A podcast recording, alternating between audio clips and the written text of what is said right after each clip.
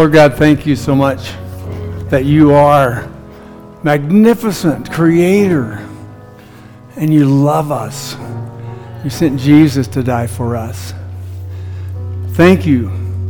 We look forward to rejoicing today and having that loud sound be turned down. Amen. hey, we're so glad you're here. Labor Day weekend. Couldn't you guys find anywhere to camp? What's up? well, as you have heard earlier, this is supposed to be Charlie's big announcement, but he's in no shape to deliver the announcement right now. So I'm pinch hitting. And uh, I want to talk to you today about Jesus.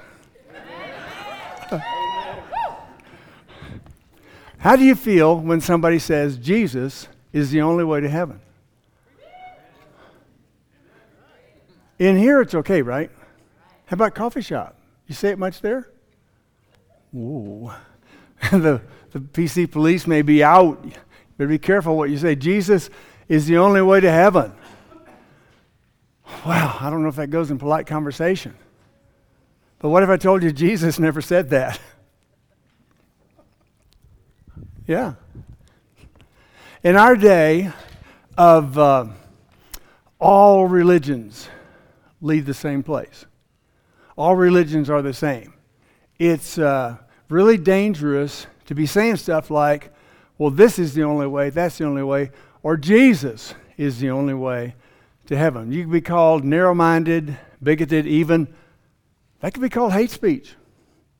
Not making it up, right? All right? All religions are the same. Well, are they? We sort of have this consensus, and no one's really doing much to check into it to see if it's true, if all the religions are the same, because people spend way too much time watching cat videos. And you can't, you can't check out theology when you're uh, on the internet watching cat videos, right? So, all our religions the same. And if they all are the same, how does that make you feel? What do you want to do? I think it makes most people feel pretty confused. And it's kind of like if they're all the same, why bother? Why bother? In fact, where, you know, where are they going? I mean, what do you have to do to get involved in some one of these religions or spiritual paths? It seems like a lot of trouble, a lot of bother, a lot of expenditure. How do I know it's not just man made rules of organized religion? How can I know which one? Oh, forget it. I just won't try any. Would it be great to know whether or not a particular religion, spiritual path, were authentic. It's kind of jarring, even in our hearing, to suggest that one way is the true way, isn't it? Because we don't hear that much in the public square. How could we know which religion is right, if any of them are right? Or if all of them are right and we have an open marketplace, which one would you want to buy?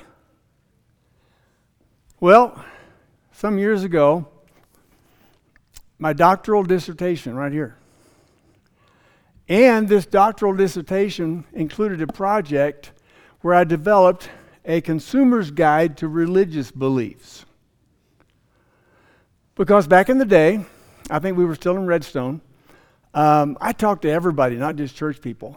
And I got all kinds of questions and all kinds of conversations. And I realized that people were kind of confused and they were sort of, well, why even care if they're all the same. And so I developed a, a uh, consumer's guide to religious beliefs, even made it to the paper uh, a couple of places, uh, involved over 100 unchurched people because I wanted to make sure that we were taking in this information from people who weren't just parroting Sunday school answers. And this, re- this consumer guide to religious beliefs, here is the introduction. Um, it uh, developed a workbook. Look at that. That's dot matrix printing. Have you ever seen that? Do you know what dial up is? Did all this on a Fat Mac. Um, using, using this book, you can identify what you really believe about God, spiritual reality, religion, moral values, life after death, etc. How many of you think that you know what you believe about God and spiritual things? Well, most of us would be able to articulate at least a service level answer. But I found that for most people, you go digging down below and there's not much support there, not much underpinning. You'll sort through criteria you have used, consciously or not, to determine the validity of your religious ideas. You know that all religions are the same as like a buffet. And you know, like when you go to a buffet, I mean, Golden Corral. I mean, who, who loves Golden Corral? Oh, yeah. I cannot get my kids to take the grandkids there. I want to treat them to Golden Corral. Anyway, you go through Golden Corral. what if what if you picked some things, but when you got through, there was stuff on your plate you didn't pick? Well, that's what's happening in the religious realm, the spiritual realm, is that a lot of beliefs that you have, you didn't necessarily pick them or choose them. They just kind of seeped in. Remember the force be with you? And how that has warped now into, if you can imagine it, the universe will bring it to you. Yeah, there are a lot of things in your spiritual basket that you may want to look at and analyze. Uh, this is an important process because people live out of their true spiritual beliefs. Not your Sunday school answer, but whatever your true spiritual belief is, you will live out of that. They may not live consistently with what they say they believe, but they live consistently with what they really believe about God. And unfortunately, most people haven't consciously chosen. I've observed people are much more thoughtful and discriminating when purchasing a toaster than when determining religious beliefs. Now, I would say a um, cell, cell call provider or, or something like, you know, toasters kind of. Do you guys still have toasters? well, when buying an appliance, people shop around and check out features and operation. They investigate manufacturer integrity, reliability, read literature, and talk to the owners before making a purchase, right? I mean, if you're going to buy something that's a major purpose, you're going to check it out. Well, your spiritual beliefs are probably way beyond important in your life more than any purchase you will ever make. But you probably have investigated them less than if you were to buy um, coffee maker, something small. Uh, this guy, do you remember uh, Scott Peck wrote uh, The Road Less Traveled? Some of you have heard of that. He said it's essential because he's a psychiatrist that therapists arrive at the knowledge of the worldview of patients. It's always an essential part of their problems and a correction in their worldview. In other words, their spiritual beliefs is what motivates them, even unconsciously. They're often unaware of how they view the world and sometimes may even think they possess a certain kind of religion or faith when they're actually possessed by a different kind. How much thought have you given to your beliefs about God? And if some difficulty or problem or challenge were to come, what would you discover that you had to rest upon? So again, I write, it's vitally important that a person deliberately and thoughtfully choose the beliefs that make up spiritual foundation. The presence of spiritual ideas is non optional, but you do have a choice about what they are. You're going to want to choose wisely. Now, why would people even be interested in spiritual beliefs or religion or God? Well, sociologists aren't really sure, but everybody is. It's universal uh, among humankind that there's some sort of curiosity some kind of interest, some kind of motivation to understand what reality is all about if there's someone there, and especially when personal needs come up, right? Because there are things that happen and we realize it's going to take more than I have within me to deal with this situation. And so that's why it's very fortunate that we have the words of Jesus where he didn't say, I'm the only way to heaven. But what he did say is even better. Turn to John 14. Hey, and by the way, do you guys have a study Bible? I mean, the paperback is fine, but, but you want a study Bible because the, the top half of the page of a study Bible is, is the Bible words. The bottom half tells you what it all means and where it came from. So you need one that you have really used. Can you tell this one's been used? You need a study Bible to grow deeper in your faith. John 14. This is in the upper room, the last night of Jesus' life. The next day he will be arrested. Well, that night he'll be arrested. The next day he will be crucified. And the disciples will be scattered. So, what he says to them this night is so important. There's like three or four chapters here that take us through what happened and what he said that night in the upper room, preparing them for when he would be no longer with them in the flesh. Now, the disciples have just ridden in, walked in behind Jesus riding a donkey. They think this is going the right direction. This is going to be great. We're going to be great. And then Jesus tells them that he's going to be leaving them in chapter 13, and they can't believe it. They just cannot believe that Jesus is going to leave them. But this is what he says in chapter 14. Do not let your hearts be troubled. Trust in God. Trust also in me. In my Father's house are many rooms. If it were not so, I would have told you. But because it's true, I am going there to prepare a place for you. And if I go and prepare a place for you, I will come again to take you with me, so you also may be with me where I am. Then he says to the disciples, You know the way to the place I'm going. Thomas says, Lord, we don't know where you're going. How can we know the way? And Jesus says, I am the way, the truth, and the life. No one comes to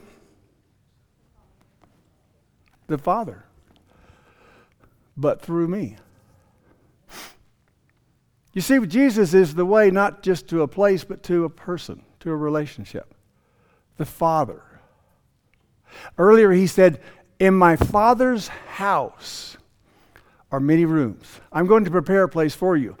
In the Jewish tradition of marriage, uh, the, the groom would ask for the bride's hand in marriage, and then they would have a glass of wine, and the groom would leave to go back to his own father's house, and there to add on a room where he would bring his wife after the marriage. This is as if Jesus got on one knee that night. This is a betrothal. I'm going to prepare a place for you. Think about that just for a moment. In my Father's house. I wish I could take you to my daddy's house when he was alive. He was a, a great rough around the edges guy. And if I could take you to my dad's house when he was alive, my mother would brew some coffee and then we would pour some coffee. Dad would put cream in his. Some people had started putting uh, different flavors in their coffee at that time. My dad couldn't, he said, that's like perfume in a coffee. I'm not going to drink that. so we would sit down and my dad would converse with you and you get to know my dad. Now, this is a very personal thing. Jesus is saying, In my Father's house, there's a room for everyone, and I'm going to prepare a room for you. So it's not the place that's important, it's the person. It's the presence of the Father in every room. The intimate presence of the Father is what Jesus is talking about here. And when he says to them, I am the way, the truth, and the life, he's not saying, I'm going to teach you the way. He's not saying, I got a uh, whole set of regulations for you to follow that is the way. He is saying, I am the way, the truth, and the life. No one comes to the Father except through me. Everyone who comes through me can come to the Father. Jesus, by his death on the cross, when he suffered for our sins and paid the penalty, when he rose from the grave triumphantly, he made the way through him to the Father. Now, why is that important? Jesus said, I am the way, the truth, and the life. No one comes to the Father. Nowadays, if you go to a funeral, you'll hear all kinds of stories and descriptions of heaven, right? There aren't many of those descriptions that include anything about the presence of the Father. In fact, primarily it talks about old George. You know, he's up there, he's snowmobiling on the clouds. You know, he's fishing, they're doing this. we'll get to that in just a moment, but heaven is primarily a presence. Heaven is primarily the presence of the creator of the universe. If you like the universe, how do you think you would like the maker? How would you like to sit down and hear how that was made? How would you like to see the awesome majesty of the creator? Well, that's what, it, that's what heaven is. I always tell people, you know, I don't think so and so is really fishing or snowmobiling. I believe that when a person first arrives at the Father's house, that they are mesmerized, maybe for a thousand years, just by looking into the face of pure love, creativity, power, and majesty in the face of Jesus. Feeling more love than you have ever felt before in your life, knowing inside and out through and through, that you were bought with a price, that God loves you. Jesus laid his life down for you, and you are there because of what he did, not because of what you've done. Gazing into the presence, into the eyes of the Father. That's what Jesus said. Well, what else is available on the market? If you want to shop the market of religions, what other kind of gods are there?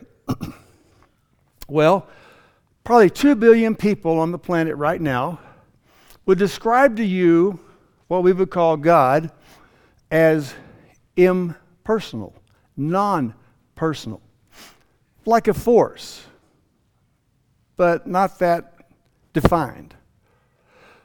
In the Eastern or Asian religions, this impersonal, not even a being, is sort of in and everything but there's no relationship with that entity. There's no warmth. There's no love. There's certainly no grace. Have you heard of karma? Have you ever heard of getting out of karma? Have you ever heard of any being letting you slip through without paying for karma? No. Because karma, according to these religions is a mechanized process of grinding so that whatever you do, you will pay for. And if you don't live long enough in this life to pay for it, you'll pay for it in the next.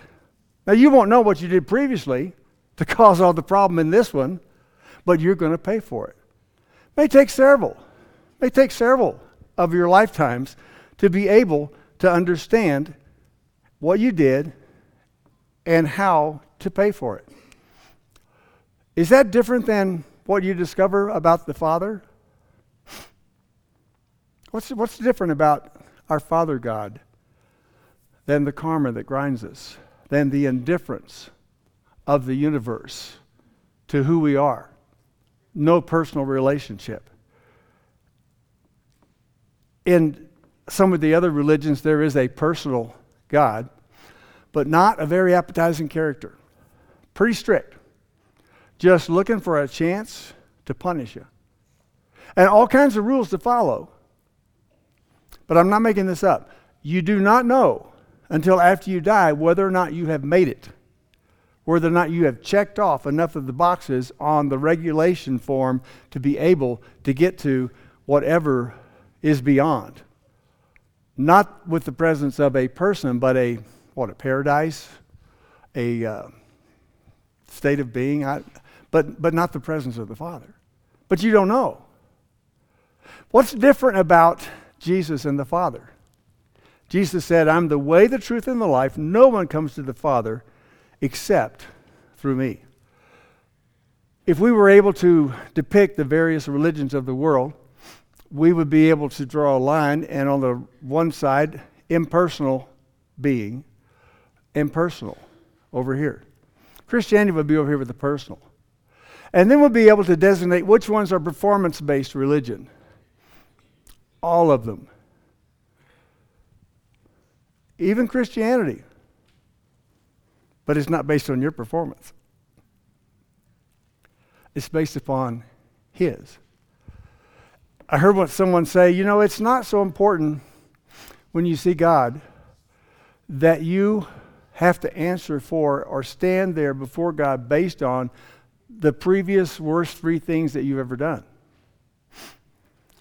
When you stand before God in Christ, you will be standing there based upon the best three things Jesus has ever done for you. That's how we stand clean before God. Not performance based, not rules, not religion, but grace. If you have your Bible, turn to Ephesians chapter 2.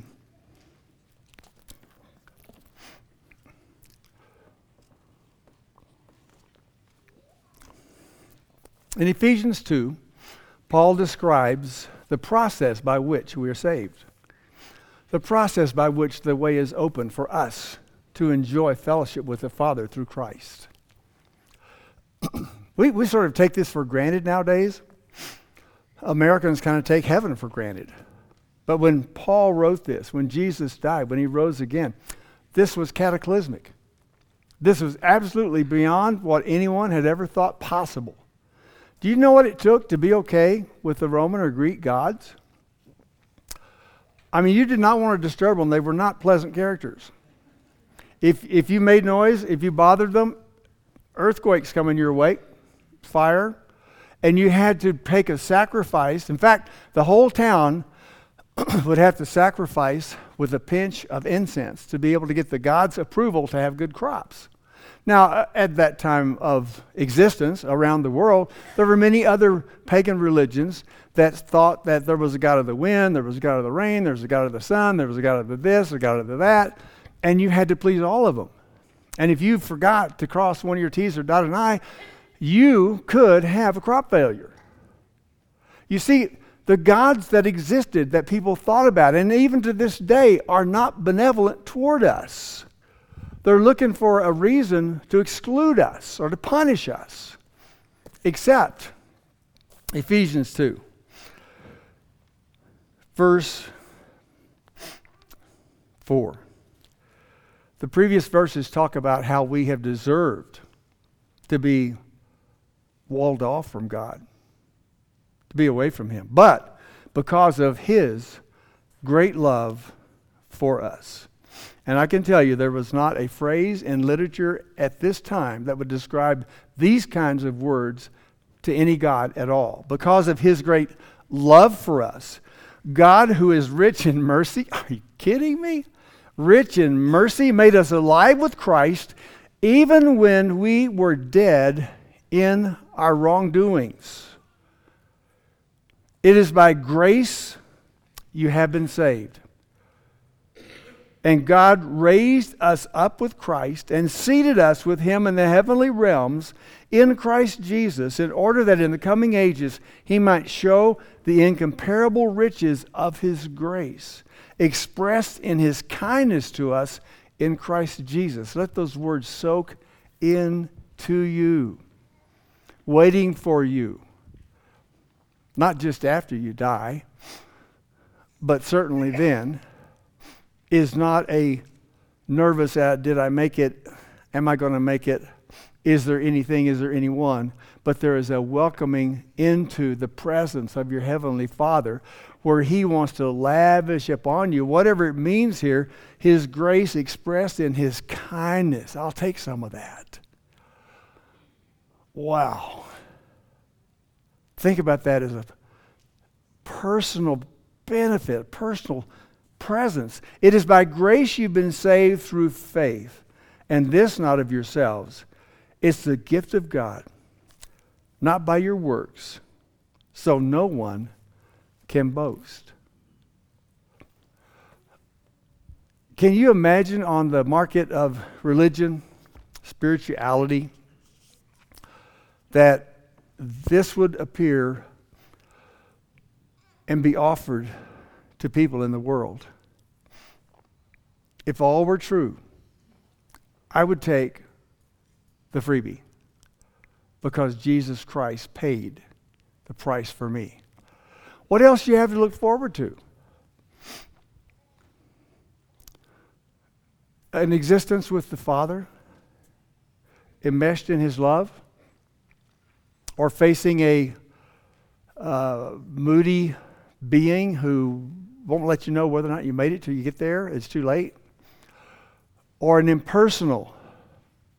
The Asian religions would tell you that, yes, there are rules to follow, there are regulations to follow, and if you don't follow those, karma certainly will impose on you the punishment in this life, the next life, the next life. In fact, it may take a thousand lives for you to get it right. And every one of those lives, you would be someone else, not knowing who you were before. Until finally, when you get it right, you will be nobody. Because the very ultimate offer of the Asian religions is that, like a drop of water coming down the river, you would be absorbed into the ocean and you would lose your identity, whatever that identity is the Atman, the soul, that has not been recognized in those thousands of lives. Wouldn't you rather come home to the Father? Wouldn't you rather have the comfort as you would face the end of this life that I have believed in Jesus and that through him, because of my faith in what he did for me, he died for me, that I am now have it settled and for the rest of this life, I can live confidently. I can live with assurance. I can live with His presence in this life to give me what I need beyond my own frail abilities to meet my needs. And then when I face Him and when I'm welcomed into His home, into the place that Jesus has gone to prepare for me, just for me, and they're the presence of the Father. And to know that I have secured that, not because of my works, but simply because of where I placed my faith in a loving God who sent his Son Jesus Christ to die for me and rise again. Now, there may be some of you here today, and you're really unresolved on all of this. You're sort of been out there and you've been put off by all the different claims of religions and You've been unwilling to really make a commitment one way or the other, but because it's America, you feel like, well, unless I change religions, I'm probably a Christian. When in actuality, it takes a personal decision, a placement of your faith to say that in all of the confusion, there's clarity because of what Jesus said I am the way, the truth, and the life. Everyone can come to the Father through me. And if you want to have that assurance, and today that stability, that security in this life and the next, I want to offer you an opportunity just to say to God, Father God, thank you that you are a father. Thank you, you sent Jesus to die for me. I receive his gift in place of me trying to work it out at all and trying to earn it. I receive salvation through Jesus. Thank you, Father. Thank you for being my Father. And someday I will join you in that place that Jesus has prepared for me. I want to offer you a moment in silence just to kind of go over that in your mind and it sounds like it's impossible, but God takes your decision seriously. It will determine your eternal outcome. Let me just ask you in this silence in your own mind just to say, Heavenly Father, thank you that Jesus is the way, the truth, and the life. Thank you that He died for me, that I'm forgiven and restored to a relationship with you. I believe that Jesus died for me, rose from the grave. I look forward to loving you and being loved by you in this life and the next. In Jesus' name. Hey, keep your heads bowed for a moment. If you prayed that prayer, if that was clarity for you, maybe for the first time, just raise your hand because I want to pray for you. Just raise your hand if today you prayed that. Thank you. And you made that decision that on the market of religion you were going to go through Jesus to the Father. And if you didn't make that decision a moment ago while we talked, this afternoon, on your own, wherever you are, look up. Thank you, Father. I believe Jesus died for me. Amen. These